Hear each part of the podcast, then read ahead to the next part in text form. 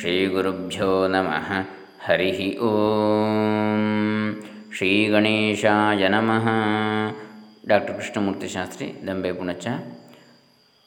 ವಿದ್ಯಾರಣ್ಯ ಮಹಾಮುನಿಗಳ ಪಂಚದಶಿ, ಈಗಾಗಲೇ ಹದಿಮೂರು ಕಂತುಗಳನ್ನು ನೋಡಿದ್ದೇವೆ, ಇವತ್ತು ಹದಿನಾಲ್ಕನೆಯ ಕಂತು. ಲೌಕಿಕ ಪದಾರ್ಥಗಳಂತೆ ಸದ್ವಸ್ತುವಿನಲ್ಲಿಯೂ ಸಂಭವಿಸಬಹುದಾದ ಈ ಭೇದತ್ರಯ ಯಾವುದು? ಸ್ವಗತ ಭೇದ ಸಜಾತೀಯ ಭೇದ ಮತ್ತು ವಿಜಾತೀಯ ಭೇದ ಎನ್ನತಕ್ಕಂಥ ಪಂಚಭೂತ ವಿವೇಕವನ್ನು ನೋಡ್ತಾ ಇದ್ದೇವೆ ನಾವು, ಮಹಾಭೂತ ವಿವೇಕ. ಎರಡನೇ ಪ್ರಕರಣ ಇದು, ವಿವೇಕ ಪಂಚಕದಲ್ಲಿ. ಅದರಲ್ಲಿ ಈಗ ಇಪ್ಪತ್ತನೆಯ ಶ್ಲೋಕವನ್ನು ನೋಡಿದ್ದೇವೆ ಇಪ್ಪತ್ತ ಒಂದನೇ ಶ್ಲೋಕ ಈಗ. ಅಂದರೆ ಇಲ್ಲಿ ಈ ಭೇದತ್ರಯವನ್ನು ಶ್ರುತಿಯು ಮೂರು ಪದಗಳಿಂದ ನಿವಾರಿಸುವುದು ಅಂತೇಳಿ ಹೇಳ್ತಾರೆ. ಯಾವುದೆಲ್ಲ? ಏಕಂ ಏವ ಅದ್ವಿತೀಯಂ ಎನ್ನತಕ್ಕಂಥ ಮೂರು ಪದ. ತಥಾ ಸದ್ವಸ್ತುನೋ ಭೇದತ್ರಯಂ ಪ್ರಾಪ್ತಂ ನಿವಾರ್ಯತೆ ಐಕ್ಯಾವಧಾರಣದ್ವೈತ ಪ್ರತಿಷೇಧೈಸ್ತ್ರಿಭಿಃ ಕ್ರಮಾತ್ ಹೀಗೆ ಅನಾತ್ಮ ವಸ್ತುವಿನಲ್ಲಿ ಭೇದತ್ರಯವನ್ನು ತೋರಿಸಿ, ಸ್ವಗತ, ಸಜಾತಿಯ, ವಿಜಾತೀಯ ಭೇದತ್ರಯ. ಸದ್ವಸ್ತುವಾದ ಬ್ರಹ್ಮದಲ್ಲಿಯೂ ಪ್ರಸಕ್ತವಾದ ಭೇದತ್ರಯವನ್ನು ಶ್ರುತಿಯು ನಿವಾರಿಸುತ್ತದೆ ಅಂತೇಳಿ ಹೇಳ್ತಾ ಇದ್ದಾರೆ. ಅಂದರೆ, ಅದರಂತೆ ಸದ್ವಸ್ತುವಿನಲ್ಲಿಯೂ ಪ್ರಾಪ್ತವಾಗ ಈ ಮೂರು ಭೇದಗಳನ್ನು ಏಕತ್ವವನ್ನು ತಿಳಿಸುವ ನಿಶ್ಚಯಾರ್ಥಕವಾದ ದ್ವೈತವನ್ನು ನಿಷೇಧಿಸುವ. ಏಕಂ ಏವ ಅದ್ವಿತೀಯಂ. ಈ ಮೂರು ಶಬ್ದಗಳಿಂದ ಕ್ರಮವಾಗಿ ಅಲ್ಲಗಳೀತಾರೆ ಏಕತ್ವವನ್ನು ತಿಳಿಸುವ ನಿಶ್ಚಯಾರ್ಥಕವಾದ, ಏವ ಅಂದರೆ ನಿಶ್ಚಯಾರ್ಥಕ. ಆಮೇಲೆ ಅದ್ವಿತೀಯ ಅಂದರೆ ದ್ವೈತವನ್ನು ನಿಷೇಧಿಸ್ತಕ್ಕಂಥದ್ದು. ಈ ಮೂರು ಶಬ್ದಗಳಿಂದ ಕ್ರಮವಾಗಿ ಅಲ್ಲಗಳೆಯುತ್ತಾರೆ. ಸದ್ವಸ್ತುವಿನಲ್ಲಿ ಈ ರೀತಿಯ ಭೇದ ಇಲ್ಲ ಅಂತ. ಸ್ವಗತ, ಸಜಾತಿಯ, ವಿಜಾತಿಯ ಭೇದಗಳು. ಹಾಗೆ ಐಕ್ಯವನ್ನು ಸ್ಥಿರೀಕರಿಸುವ ಮತ್ತು ದ್ವೈತವನ್ನು ನಿಷೇಧಿಸುವ ಏಕಮೇವ ದ್ವಿತೀಯ ಅದ್ವಿತೀಯ ಎಂಬ ಮೂರು ಪದಗಳು ಸದ್ವಸ್ತುವಿನಲ್ಲಿ ಪ್ರಾಪ್ತವಾದ ಭೇದತ್ರಯವನ್ನು ನಿವಾರಿಸುತ್ತವೆ ಅಂತೇಳಿ ಇಲ್ಲಿ ಈ ಇಪ್ಪತ್ತೊಂದನೆಯ ಶ್ಲೋಕದಲ್ಲಿ ಹೇಳ್ತಾ ಇದ್ದಾರೆ. ಅಂದರೆ ಈ ವೃಕ್ಷಾದಿಗಳಿಗೆ ಹಿಂದೆ ಹೇಳಿದ ಭೇದತ್ರಯಗಳು ಸದ್ವಸ್ತುವಿಗಿಲ್ಲ. ಸದ್ವಸ್ತು ಅಂದರೆ ಬ್ರಹ್ಮವಸ್ತು. ಏಕಂ ಎಂಬುದರಿಂದ ಸದ್ವಸ್ತು ಒಂದೇ ಎಂದು ಏವಕಾರದಿಂದ ಒಂದು ಮಾತ್ರವೆಂಬ ಅವಧಾರಣವು ತೋರುತ್ತದೆ. ಅದ್ವಿತೀಯಂ ಎಂಬುದರಿಂದ ಇನ್ನೊಂದಿಲ್ಲವೆಂದು ದ್ವಿತೀಯ ವಸ್ತು ನಿಷೇಧವು ಸ್ಪಷ್ಟವಾಗಿದೆ. ಆದ್ದರಿಂದ ಈ ಮೂರು ಪದಗಳು ಭೇದತ್ರಯವನ್ನು ನಿಷೇಧಿಸುತ್ತವೆ ಎಂಬುದು ಕೂಡ ಸ್ಫುಟವಾಗಿದೆ. ಅದು ಹೇಗೆ ಅಂತೇಳಿ ಮುಂದಿನ ಶ್ಲೋಕದಲ್ಲಿ ಹೇಳ್ತಾರೆ. ತಥಾ ಸದ್ವಸ್ತುನೋ ಭೇದತ್ರಯಂ ಪ್ರಾಪ್ತಂ ನಿವಾರ್ಯತೆ ಐಕ್ಯಾವಧಾರಣದ್ವೈತ ಸ್ತ್ರಿಭಿಃ ಕ್ರಮಾದಂತ ಇಪ್ಪತ್ತ ಒಂದನೇ ಶ್ಲೋಕ ನೋಡಿದೆವು. ಮುಂದೆ ಸದ್ವಸ್ತುವು ನಿರವಯವಾದುದರಿಂದ ಸ್ವಗತ ಭೇದವನ್ನು ಹೊಂದಲಾರದು ಎಂದು ಯುಕ್ತಿಯಿಂದಲೂ ಹೇಳ್ತಾರೆ. ಅದು ನಿರವಯವವಾದ ಕಾರಣ, ಅದಕ್ಕೆ ಅವಯವ ಇಲ್ಲದರಿಂದ ಅದು ಸ್ವಗತ ಭೇದವನ್ನು ಕೂಡ, ಸ್ವಗತ ಭೇದವನ್ನು ಹೊಂದುವುದಿಲ್ಲ ಅಂಥೇಳಿ ಸತೋ ನಾವಯವಾಶಂಕ್ಯಾಸ್ತದಂಶಸ್ಯ ನಿರೂಪಣಾತ್ ನಾಮರೂಪೇನ ತಸ್ಯಾಂಶೌ ತಯೋರ ತಯೋರದ್ಯಾಪ್ಯನುದ್ಭವಾತ್. ಇಪ್ಪತ್ತೆರಡನೇ ಶ್ಲೋಕ ಇದು. ಅಂದರೆ ಸದ್ವಸ್ತು ನಿರವಯವವೆನಿಸುವುದರಿಂದ, ಅವಯವ ಇಲ್ಲದಿರುವುದರಿಂದ ಅದಕ್ಕೆ ಅದರಲ್ಲಿ ಭೇದತ್ರಯದ ಸಂದೇಹ ತಾಳುವುದೇ ಸಾಧ್ಯವಿಲ್ಲ ಅಂತ ಹೇಳ್ತಾ ಇದ್ದಾರೆ. ಮುಖ್ಯವಾಗಿ ಅದರಲ್ಲಿ ಸ್ವಗತ ಭೇದ ಇಲ್ಲ ಅಂತೇಳಿ ಅಂದರೆ ಸದ್ವಸ್ತುವಿನ ಅಂಶ ರೂಪ ಭಾಗಗಳು ಉಂಟೆಂದು ಪ್ರಮಾಣಗಳಿಂದ ಸಿದ್ಧವಾಗುವುದಿಲ್ಲ. ಸದ್ವಸ್ತುವಿಗೆ ಕಣ್ಣು ಮೂಗು ಕೈ ಕಾಲು ಯಾವುದು ಇದೆ ಅಂತೇಳಿ ಇಲ್ಲ. ಆದ ಕಾರಣ ಅದರಲ್ಲಿ ಅವಯವ ಅಥವಾ ಭಾಗಗಳು ಉಂಟೆಂದು ಸಂದೇಹ ತಳಲು ಶಕ್ಯವಿಲ್ಲ. ಸೃಷ್ಟಿಪೂರ್ವದಲ್ಲಿ ಇನ್ನೂ ನಾಮರೂಪಗಳು ಹುಟ್ಟಿಕೊಂಡಿರಲಿಲ್ಲ. ಆದ್ದರಿಂದ ನಾಮರೂಪಗಳು ಸದ್ವಸ್ತುವಿನ ಅಂಶಗಳು ಎನಿಸಲಾರವು. ಅದು ಆಮೇಲೆ ಹುಟ್ಟಿದ್ದು ಅಂತೇಳಿ. ಸದ್ವಸ್ತುವಿನ ಅಂಶ ಅಲ್ಲ ಅದು. ಹೀಗೆ ಅದು ಇಪ್ಪತ್ತ ಎರಡನೇ ಶ್ಲೋಕ. ಅಂದರೆ ಸದ್ವಸ್ತುವಿಗೆ ಅಂಶವನ್ನು ನಿರೂಪಿಸದೇ ಇರುವುದರಿಂದ ಅದಕ್ಕೆ ಅವಯವಗಳಿವೆ ಎಂದು ಹೇಳಲಾಗುವುದಿಲ್ಲ. ಸತೋ ನ ಅವಯವಾ ಶಂಕ್ಯಾ ತದಂಶಸ್ಯ ಅನಿರೂಪಣಾತ್. ನಾಮರೂಪಗಳು ಕೂಡ ಅದರ ಅಂಶಗಳಾಗಲಾರವು. ನಾಮರೂಪೇ ನ ತಸ್ಯಾಂಶವು. ತಯೋ ಅದಿ ತಯೋ ಅದ್ಯ ಅಪಿ ಅನುದ್ಭವಾತ್. ಏಕೆಂದರೆ ಸೃಷ್ಟಿಗೆ ಮೊದಲು ಅವು ಹುಟ್ಟಿರಲಿಲ್ಲ ಅಂತೇಳಿ. ತಯೋರಾದ್ಯಾಪ್ಯನುದ್ಭವಾತ್. ಮೊದಲಿಗೆ ಅವು ಉದ್ಭವ ಆಗದ ಕಾರಣ. ಹೀಗೆ ಇದು ನಾವು ಇಪ್ಪತ್ತ ಎರಡನೇ ಶ್ಲೋಕದಲ್ಲಿ ಕಂಡಿರ್ತಕ್ಕಂಥದ್ದು ಹೇಗೆ ಅಂದರೆ ಸತ್ ಎಂಬ ವಸ್ತುವಿನಲ್ಲಿ ಯಾವ ಧರ್ಮಗಳು ಇಲ್ಲ. ಸತ್ ಇದೆ ಎಂದು ಮಾತ್ರ ಈ ಶಬ್ದದಿಂದ ತೋರ್ತದೆ ಯಾವ ಧರ್ಮವೂ ಇಲ್ಲದರಿಂದ ಅದರಲ್ಲಿ ಅವಯವಗಳನ್ನು ಕಲ್ಪಿಸಲಾಗುವುದಿಲ್ಲ. ಯಾಕಂದರೆ ಒಂದಾನೊಂದು ಧರ್ಮ ವಿಶೇಷವು ಅವಯವವಿದ್ದರೆ ಮಾತ್ರ ಇರಲು ಸಾಧ್ಯ. ನಾಮರೂಪಗಳು ಸಹ ಆ ಸದ್ವಸ್ತುವಿಗೆ ಇರಲಿಲ್ಲ. ನಾಮರೂಪೇ ವ್ಯಾಕರವಾಣಿ. ಚಾಂದೋಗ್ಯ ಉಪನಿಷತ್ತು ಹೇಳ್ತದೆ, ಆರು, ಮೂರು, ಎರಡು ಎಂಬ ಶ್ರುತಿಯು ಸೃಷ್ಟಿಯಾಗುವುದಕ್ಕೆ ಮುಂಚೆ ನಾಮರೂಪಗಳು ಇರಲಿಲ್ಲವೆಂಬುದನ್ನು ಸ್ಪಷ್ಟವಾಗಿ ತಿಳಿಸಿಕೊಡ್ತಾ ಇದೆ. ಆದ್ದರಿಂದ ನಾಮವಾಗಲಿ, ರೂಪವಾಗಲಿ ಇಲ್ಲವಾದ್ದರಿಂದ ಅವು ಸದ್ವಸ್ತುವಿನ ಅವಯವಗಳಲ್ಲ. ನಾಮ ರೂಪಗಳೆಂಬ ಅವಯವಗಳು ಅದಕ್ಕಿಲ್ಲ, ಬೇರೆ ಅವಯವಗಳು ಬಿಡಿ, ಆಕಾರವೇ ಇಲ್ಲ, ಅದಕ್ಕೆ ಮತ್ತು ಅವಯವಗಳು ಎಲ್ಲಿಂದ ಅದು ಆಕಾರವನ್ನು ಹೊಂದಿಲ್ಲದೆ ಇದ್ದರೂ ಅದಕ್ಕೆ ನಾಮ ಮತ್ತು ರೂಪವೂ ಕೂಡ ಇರಲಿಲ್ಲ. ಅಂದರೆ ಆಕಾರ ಅಂದರೆ ರೂಪ ಅದುವೇ, ನಾಮವೂ ಕೂಡ, ಹೆಸರು ಕೂಡ ಇರಲಿಲ್ಲ. ಹಾಗಾಗಿ ಅದು ನಿರವಯವಿ ಅಂತೇಳಿ ಬ್ರಹ್ಮವಸ್ತುವನ್ನು ಹೇಳ್ತಾ ಇದೆ, ಸದ್ವಸ್ತುವನ್ನು. ಇದು ಇಪ್ಪತ್ತೆರಡನೇ ಶ್ಲೋಕ.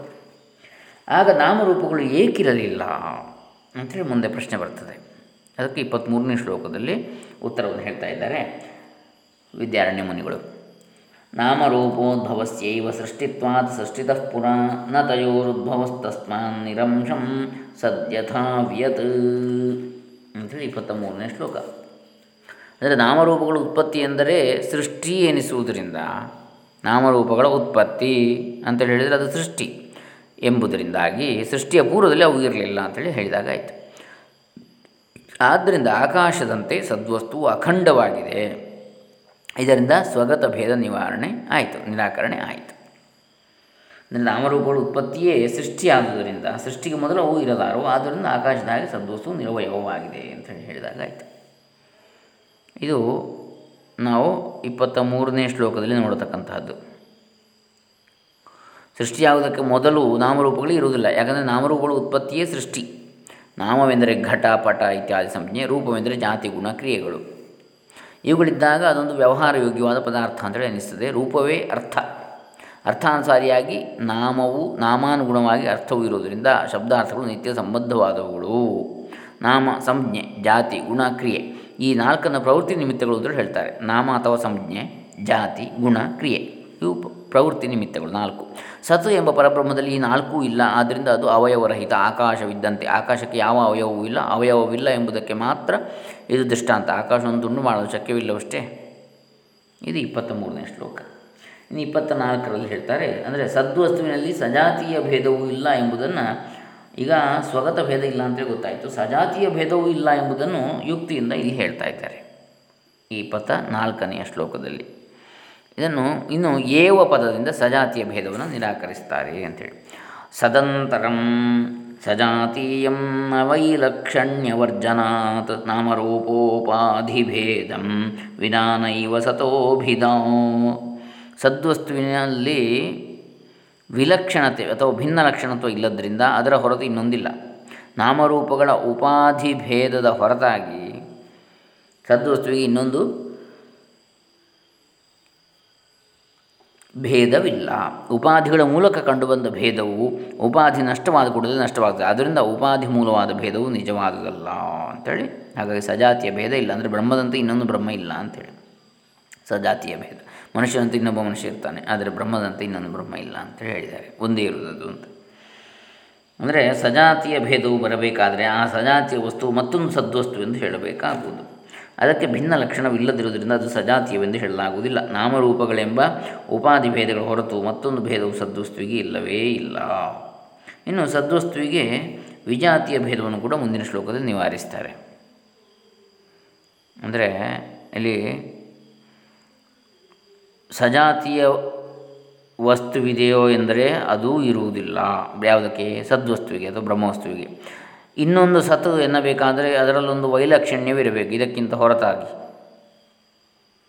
ಈಗ ಮನುಷ್ಯ, ಇನ್ನೊಬ್ಬ ಮನುಷ್ಯ ಅಂತ ಹೇಳಿದರೆ ಇವನಿಂದ ಸ್ವಲ್ಪ ಆದರೂ ಒಂದು ವ್ಯತ್ಯಾಸ ಆದರೆ ಘಟವು ಸತ್, ಪಟವು ಸತ್ ಎಂಬ ಅನುಭವವಿರುವುದರಿಂದ ಘಟದ ಸತ್ತಿಗಿಂತ ಪಟದ ಸತ್ಯ ಬೇರೆ ಆಗ್ತದೆ. ಏವಂಚ ಸತ್ ಎಂಬುದು ಅನೇಕವಾಗಬಹುದಲ್ಲ? ಎಂದರೆ ಅದು ಸರಿಯಲ್ಲ. ಇಲ್ಲಿ ಘಟಪಟ ಎಂಬ ಉಪಾಧಿಗಳನ್ನು ಇಟ್ಟುಕೊಂಡು ಸತ್ತೆಯಲ್ಲಿ ಭೇದವನ್ನು ಹೇಳಿದೆ. ಇದು ಉಪಾಧಿ ಭೇದವೇ ಹೊರತು ಸತ್ಯ ಭೇದವಲ್ಲ. ಅಸ್ತಿತ್ವದ ಭೇದ ಅಲ್ಲ. ಘಟಾಕಾಶ, ಮಠಾಕಾಶ ಎಂದು ಹೇಳಿದಂತೆ ಇದು. ಮತ್ತು ನಾಮರೂಪಗಳ ಸೃಷ್ಟಿ ಆಗುವುದಕ್ಕೆ ಮೊದಲು ಯಾವ ಉಪಾಧಿಯೂ ಇರುವುದಿಲ್ಲ. ನಾಮರೂಪಗಳೇ ಉಪಾಧಿಯಾಗಬಲ್ಲವು. ಆದ್ದರಿಂದ ಆಗ ಸಜಾತೀಯವಾದ ಸತು ಇನ್ನೊಂದು ಇರುವುದಿಲ್ಲ. ಒಂದೇ ಅಂತೇಳಿ ಹೇಳ್ತಾ ಇದ್ದಾರೆ. ಇದು ಇಪ್ಪತ್ತ ನಾಲ್ಕನೇ ಶ್ಲೋಕ. ಮುಂದೆ ಇಪ್ಪತ್ತ ಐದನೇ ಶ್ಲೋಕದಲ್ಲಿ ವಿಜಾತಿಯ ಭೇದವೂ ಇಲ್ಲ ಅಂತೇಳಿ ಹೇಳ್ತಾರೆ ಸದ್ ಸದ್ವಸ್ತುವಿನಲ್ಲಿ. ವಿಜಾತಿಯ ಭೇದವನ್ನು ಕೂಡ ನಿರಾಕರಿಸ್ತಾ ಇದ್ದಾರೆ ಸದ್ವಸ್ತುವಿಗೆ.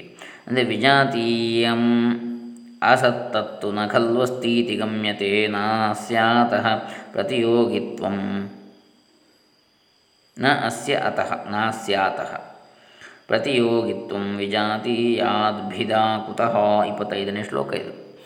ಅಂದರೆ ಸತ್ತಿಗೆ, ಅಂದರೆ ಅಸ್ತಿತ್ವಕ್ಕೆ ವಿಜಾತಿಯ ಭಿನ್ನ ಲಕ್ಷಣವುಳ್ಳವೆನಿಸುವ ಅಸತ್ತು ಇರುತ್ತದೆಂದು ಅನಿಸುವುದೇ ಇಲ್ಲ. ಎಂದ ಮೇಲೆ ಅಸತ್ತು ಸತ್ತಿಗೆ ಪ್ರತಿಯೋಗಿ ಆಗಿರಲಾರದು. ಆದ್ದರಿಂದ ವಿಜಾತಿಯ ಪದಾರ್ಥದಿಂದ ಸತ್ತಿನಲ್ಲಿ ಭೇದವಾಗುವುದು ಹೇಗೆ?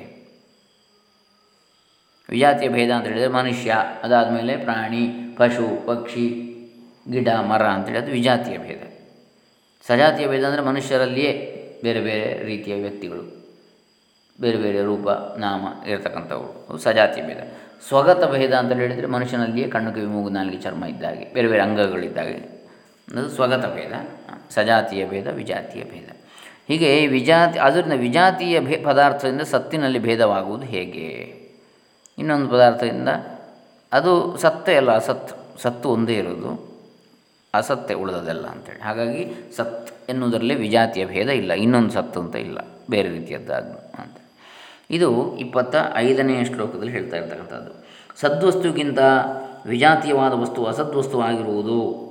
ಆದರೆ ಅದು ಇಲ್ಲವೇ ಇಲ್ಲವೇ ಎಂದು ತಿಳಿದು ಬರ್ತದೆ ಆದ್ದರಿಂದ ಸದ್ವಸ್ತುವಿಗಿಂತ ಬೇರೆಯಾದ ಇನ್ನೊಂದು ಸದ್ವಸ್ತು ಅಂತ ಇಲ್ಲ ವಿಜಾತಿಯ ವಸ್ತುವಿನಿಂದ ಸದ್ವಸ್ತುವಿಗೆ ಭೇದವಿಲ್ಲಿಯದು. ಇನ್ನೊಂದು ಇಲ್ಲ, ಸದ್ವಸ್ತು, ಒಂದೇ ಇರುವಂಥದ್ದು ಅಂತೇಳಿ ಇಲ್ಲಿ ಹೇಳ್ತಾ ಇದ್ದಾರೆ.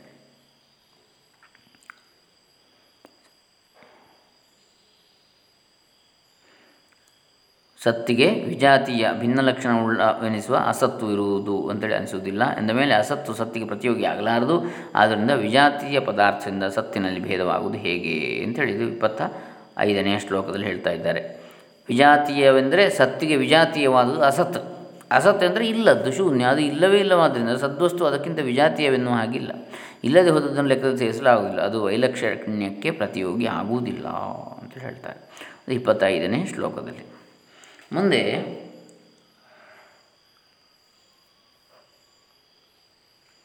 ಈ ಇಪ್ಪತ್ತಾರನೇ ಶ್ಲೋಕದಲ್ಲಿ ಫಲಿತಾಂಶವನ್ನು ಹೇಳ್ತಾರೆ. ಇವೆಲ್ಲ ವಿಚಾರಗಳಿಂದ ನಿಷ್ಪನ್ನವೇನಾಯಿತು? ಫಲಿತವೇನಾಯಿತು ಅಂತೇಳಿ ಏಕಮೇವ ದ್ವಿತೀಯಂ ಸತ್ ಸಿದ್ಧಮತ್ರ ಕೇಚನ ವಿಹ್ವಲ ಅಸದೇ ವೇದಂ ಪುರಾಸೀದ ಪುರಾಸೀದಿತ್ಯವರ್ಣಯನ್. ಇಪ್ಪತ್ತಾರನೇ ಶ್ಲೋಕ ಇದು.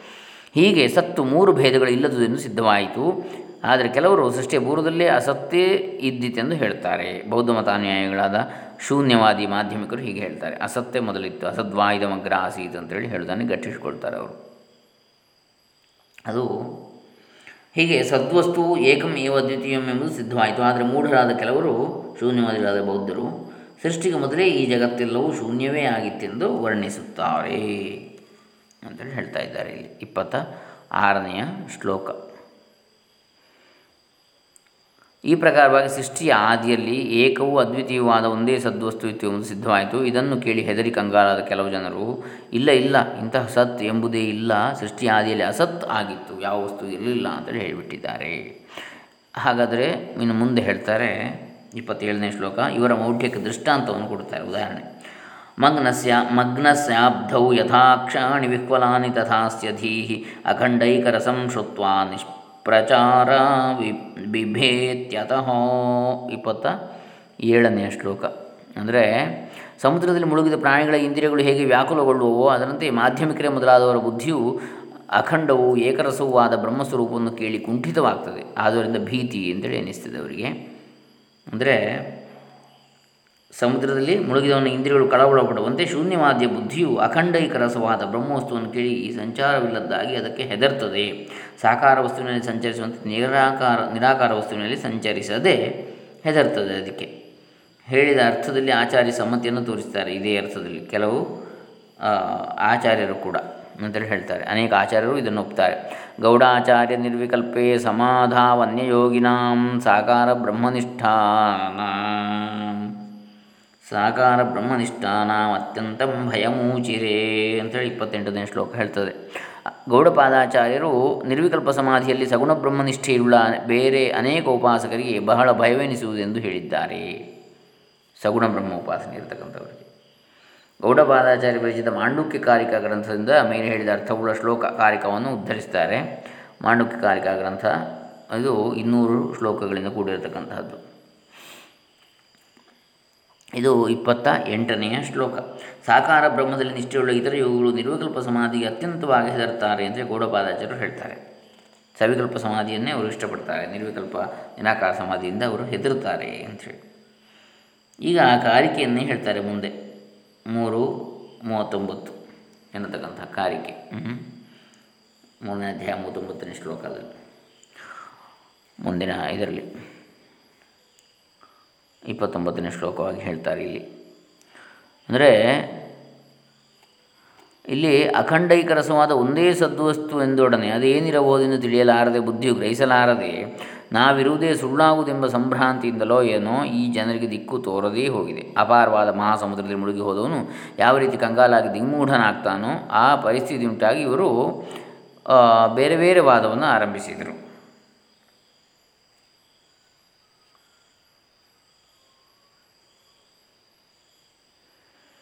ಆದ್ದರಿಂದಲೇ ಈಗ ಶ್ರೀ ಗೌಡಪಾದಾಚಾರ್ಯರು ನಿರ್ವಿಕಲ್ಪ ಸಮಾಧಿಗೆ ಕೆಲವು ಯೋಗಿಗಳು ಭಯಪಡುತ್ತಾರೆ ಎಂದು ಅವರೆಲ್ಲರೂ ಸಾಕಾರ ಬ್ರಹ್ಮವಾದಿಗಳಾಗಿದ್ದಾರೆ ಎಂದು ಹೇಳಿದ್ದಾರೆ.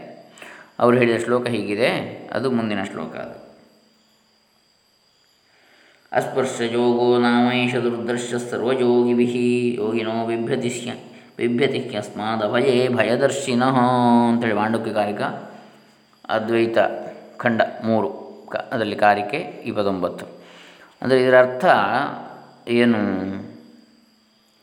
ಈ ಅಸ್ಪರ್ಶ ಯೋಗವೆಂಬ ಹೆಸರಿನ ನಿರ್ವಿಕಲ್ಪ ಸಮಾಧಿಯು ಸಗುಣೋಪಾಸಕರಾದ ಯೋಗಿಗಳಿಗೆ ಕಾಣಲು ಸಾಧ್ಯವಿಲ್ಲ. ಯಾಕಂದರೆ ನಿರ್ಭಯವಾದ ಸ್ಥಾನದಲ್ಲಿ ಭಯ ಉಂಟೆಂದು ತಿಳಿಯುವ ಅವರಿಗೆ ಈ ಸಮಾಧಿಯಲ್ಲಿ ಭಯವೇನಿಸ್ತದೆ ಗೌಡಪಾದಾಚಾರ್ಯರು ಅಂದರೆ ಶ್ರೀ ಶಂಕರಾಚಾರ್ಯರ ಪರಮ ಗುರುಗಳು, ಗೋವಿಂದ ಭಗವತ್ಪಾದರ ಗುರುಗಳು, ಗೌಡ, ಗೌಡಪಾದಾಚಾರ್ಯರು, ಗುರುಗಳ ಗುರುಗಳು, ಶಂಕರಾಚಾರ್ಯರ. ಈ ಇಪ್ಪತ್ತೊಂಬತ್ತನೇ ಶ್ಲೋಕ ಹೀಗೆ ಹೇಳ್ತಾ ಇದೆ. ಅಂದರೆ ಇದರರ್ಥ ಏಷಃ ಪರಮಾರ್ಥ ದರ್ಶನ ರೂಪವಾದ ಈ ನಿರ್ವಿಕಲ್ಪ ಸಮಾಧಿಯು ಅಸ್ಪರ್ಶ ಯೋಗೋನಾಮ ಅಸ್ಪರ್ಶ ಯೋಗವೆಂದು ಪ್ರಸಿದ್ಧವಾಗಿದೆ. ಸ್ಪರ್ಶವೆಂದರೆ ಸಂಬಂಧ. ಈ ಸದ್ರೂಪವಾದ ಪರಮಾರ್ಥವು ಸಕಲ ಸಂಬಂಧ ವರ್ಜಿತ. ವರ್ಣಾಶ್ರಮಾದಿ ಧರ್ಮ ಸಂಬಂಧವಾಗಲಿ ಪಾಪ ಪುಣ್ಯಗಳ ಸಂಬಂಧವಾಗಲಿ ಯಾವುದೂ ಇಲ್ಲದ್ದು. ಸರ್ವ ಯೋಗಿ ಯೋಗಿಭಿ ವೇದಾಂತ ಬೋಧಿತ ಜ್ಞಾನರಹಿತರಾದ ಸಕಲ ಯೋಗಿಗಳಿಂದಲೂ ದುರ್ದರ್ಶ ಅನುಭವಿಸಲು ಅಶಕ್ಯವಾದದ್ದು. ಹಿ, ಏಕೆಂದರೆ ಯೋಗಿನಃ ಆತ್ಮಜ್ಞಾನರಹಿತರಾದ ಯೋಗಿಗಳು ಅಸ್ಮಾತ್ ಈ ಸಮಾಧಿಗೆ ಬಿಭ್ಯತೆ ಹೆದರುತ್ತಾರೆ. ಯಾಕಂದರೆ ಈ ಸಮಾಧಿಯನ್ನು ಪಡೆದರೆ ಆತ್ಮ ನಾಶವಾಗಿ ಬಿಡುತ್ತದೆ ನಾಶವಾಗಿ ಬಿಡುತ್ತದೆ ಅಂತ ಹೆದರ್ತಾರೆ ಈ ಜನರು, ಅಂದರೆ ಈಗ ಅದ್ವೈತ ಮುಕ್ತಿ ಅಂತ ಹೇಳಿದರೆ ಇನ್ನು ಪರಮಾತ್ಮನಲ್ಲಿ ಐಕ್ಯ ಆಗಿಬಿಟ್ರೆ ನಮ್ಮ ಅಸ್ತಿತ್ವ ಇಲ್ಲದಾಗಿಬಿಡ್ತದೆ ಅಂತ ಹೆದರು ಬಿಡ್ತಾರೆ ನಾನು ಅಂತೇಳಿ ಇಲ್ಲದಾಗಿ ಬಿಡ್ತದೆ ಅಂತೇಳಿ. ಸಮುದ್ರದಲ್ಲಿ ಹೇಗೆ ನದಿ ಸೇರಿ ಹೋಗಿ ಪ್ರತ್ಯೇಕತೆ ಗೊತ್ತಾಗೋದಿಲ್ಲೋ ಹಾಗೆ. ಈ ಜನರು ಭಯರಹಿತವಾದ ಈ ಸದ್ವಸ್ತುವಿನಲ್ಲಿ ಭಯಪಡ್ತಾರೆ. ಅಭಯ ಪ್ರಧಾನ ಎಲ್ಲದಕ್ಕೂ ಅಭಯಪ್ರದವಾದಂತಹ ಆ ಸದ್ವಸ್ತುವಿನಲ್ಲಿ ಅವರೇ ಭಯಪಡ್ತಾರೆ ಅಂತೇಳಿ. ಅಸ್ಪರ್ಶ ಯೋಗವನ್ನು ಹೊಂದಲು ಎಲ್ಲ ಯೋಗಿಗಳಿಗೂ ಕಷ್ಟವಾಗಿದೆ. ಯಾಕೆಂದರೆ ಯೋಗಿಗಳು ಅಭಯದಲ್ಲಿ ಭಯವನ್ನು ನೋಡುತ್ತಾ ಇದಕ್ಕೆ ಹೆದರುತ್ತಾರೆ. ಅಸ್ಪರ್ಶ ಯೋಗ ಅಂದರೆ ನಿರ್ವಿಕಲ್ಪ ಸಮಾಧಿ. ಯಾವ ಬಗೆಯಾದ ಸ್ಪರ್ಶವೂ ಇಲ್ಲದಿರುವುದರಿಂದ ಇದು ಅಸ್ಪರ್ಶ ಯೋಗ ಅಂತೇಳಿ ಪ್ರಸಿದ್ಧ. ಸಾಮಾನ್ಯವಾಗಿ ಎರಡು ವಸ್ತುಗಳು ಸೇರಿದಾಗ ಯೋಗವಾಗ್ತದೆ. ಆದರೆ ಅದ್ವೈ ಬ್ರಹ್ಮವೇ ಧ್ಯೇಯವಾಗಿರುವ ಈ ಸಮಾಧಿಯಲ್ಲಿ ಯಾವ ವಸ್ತುವಿನದಿಗೂ ಸ್ಪರ್ಶ ಇರುವುದಿಲ್ಲ. ಇನ್ನು ಯೋಗಿಗಳು ಅಂದರೆ ಸಾಕಾರ ಧ್ಯಾನ ನಿಷ್ಠರಿಗೆ ಇಲ್ಲಿ ಹೇಳಿದ್ದು. ಹಾಗೆ ಅಭಯ ಅಂದರೆ ಭಯಶೂನ್ಯವಾದ ಸಮಾಧಿ ಅಂತೇಳಿ ಶ್ರೀ ಸುರೇಶ್ವರಾಚಾರ್ಯ ಕೂಡ ಇದನ್ನೇ ಹೇಳ್ತಾರೆ, ಹೇಳಿದ್ದಾರೆ.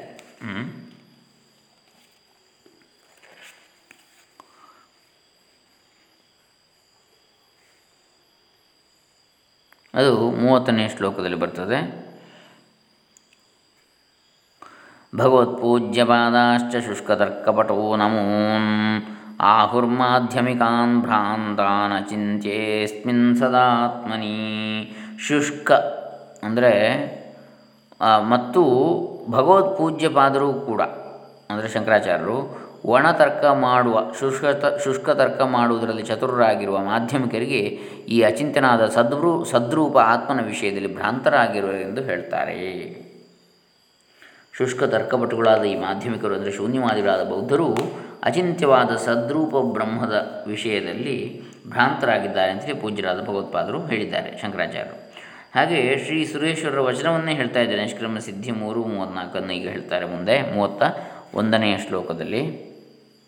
ಅದಕ್ಕಿಂತ ಮೊದಲು ಇಲ್ಲಿಗ ಮೂವತ್ತನೇ ಶ್ಲೋಕದಲ್ಲಿ ಹೇಳಿದೇನು ಅಂದರೆ, ಅಸತ್ತಿನಿಂದ ಜಗತ್ತು ಹುಟ್ಟುತ್ತದೆ ಎಂಬ ಅಸದ್ವಾದವನ್ನು ಅಥವಾ ಶೂನ್ಯವಾದವನ್ನು ಅವಲಂಬಿಸಿದ ಮಾಧ್ಯಮಿಕರೆಂಬ ಬೌದ್ಧರು ಒಣತರ್ಕವನ್ನು ಮಾಡುವುದರಲ್ಲಿ ಗಟ್ಟಿಗರು. ಶ್ರೀ ಶಂಕರ ಭಗವತ್ಪಾದರು ಅಚಿಂತ್ಯವಾದ ಈ ಸದ್ವಸ್ತು ಆತ್ಮನ ವಿಷಯದಲ್ಲಿ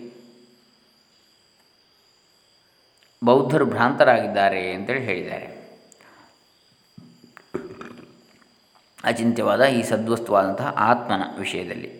ಬೌದ್ಧರು ಭ್ರಾಂತರಾಗಿದ್ದಾರೆ ಅಂತೇಳಿ ಭಗವತ್ಪಾದರು ಹೇಳಿದ್ದಾರೆ. ಬ್ರಹ್ಮಸೂತ್ರ ಭಾಷೆಯಲ್ಲಿ ಇದರ ವಿವರಣೆ ಇದೆ. ಸುಮಾರು ಹದಿನೈದು ಸೂತ್ರಗಳಲ್ಲಿ ಈ ಬೌದ್ಧರ ಮತವನ್ನು ಸೂತ್ರಕಾರರು ಖಂಡಿಸಿದ್ದಾರೆ. ಅಧ್ಯಾಯ ಎರಡು, ಪಾದ ಎರಡು, ನಾಲ್ಕು, ಐದು ಅಧಿಕರಣಗಳು. ಇದನ್ನು ಆಚಾರ್ಯರು ವಿಸ್ತಾರವಾಗಿ ವಿವರಿಸಿ ಭಾಷ್ಯವನ್ನು ರಚಿಸಿದ್ದಾರೆ. ಇದು ಮೂವತ್ತನೇ ಶ್ಲೋಕದ ಒಂದು ತಾತ್ಪರ್ಯ. ಮುಂದಿನದನ್ನು ಬಹುಶಃ ನಾವು ನಾಳೆ ದಿವಸ ನೋಡೋಣ. ಹರೇ ರಾಮ. ಇಲ್ಲಿಗೆ ಪಂಚದಶಿ ಹದಿನಾಲ್ಕನೇ ಕಂತು ಮುಕ್ತಾಯವಾಯಿತು. ಓಂ ತತ್ಸತ್. ಎಲ್ಲರಿಗೂ ಶಾಂತಿಯು ಲಭಿಸಲಿ. ಸರ್ವೇ ಜನ ಸುಖಿನೋ ಭವಂತು. ಲೋಕಾ ಸಮಸ್ತ ಸುಖಿನೋ ಭವಂತು.